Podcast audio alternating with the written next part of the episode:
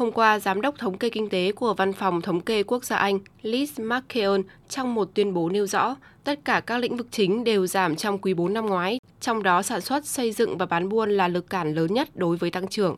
Văn phòng Thống kê Quốc gia Anh ước tính GDP của Anh tăng 0,1% vào năm 2023.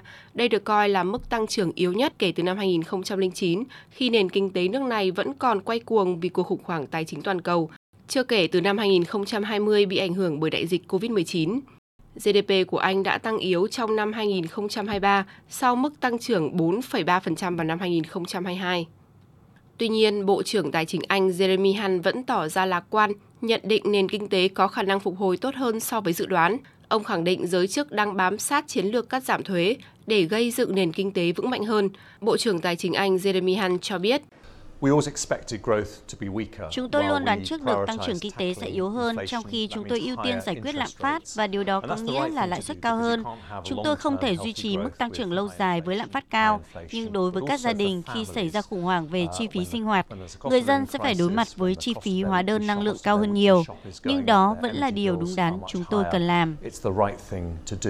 Truyền thông Anh cũng đưa tin Bộ trưởng Tài chính đang tìm cách cắt giảm hàng tỷ bảng chi tiêu công để bù đắp cho đề xuất giảm thuế trong kế hoạch ngân sách sẽ công bố vào tháng tới. Bộ trưởng Tài chính Anh cho biết thêm. Bức tranh hiện tại thể hiện một nền kinh tế có khả năng phục hồi tốt hơn hầu hết mọi dự đoán. Lạm phát đang giảm, tiền lương thực tế đã tăng trong 6 tháng. Và nếu chúng ta kiên trì với quan điểm của mình, các nhà dự báo độc lập nhận định vào đầu mùa hè, chúng ta sẽ có thể bắt đầu thấy lãi suất giảm. Và đó sẽ là sự cứu trợ rất quan trọng đối với các gia đình có khoản vay thế chấp. Tuy nhiên, sau khi số liệu GDP được công bố, đồng bảng Anh giảm giá nhẹ so với đồng đô la Mỹ và euro. Nhiều chuyên gia kinh tế cho rằng trong vài tuần tới, Thủ tướng Anh Rishi Sunak sẽ phải đưa ra chiến lược rõ ràng để giúp nền kinh tế và các doanh nghiệp vực dậy tăng trưởng.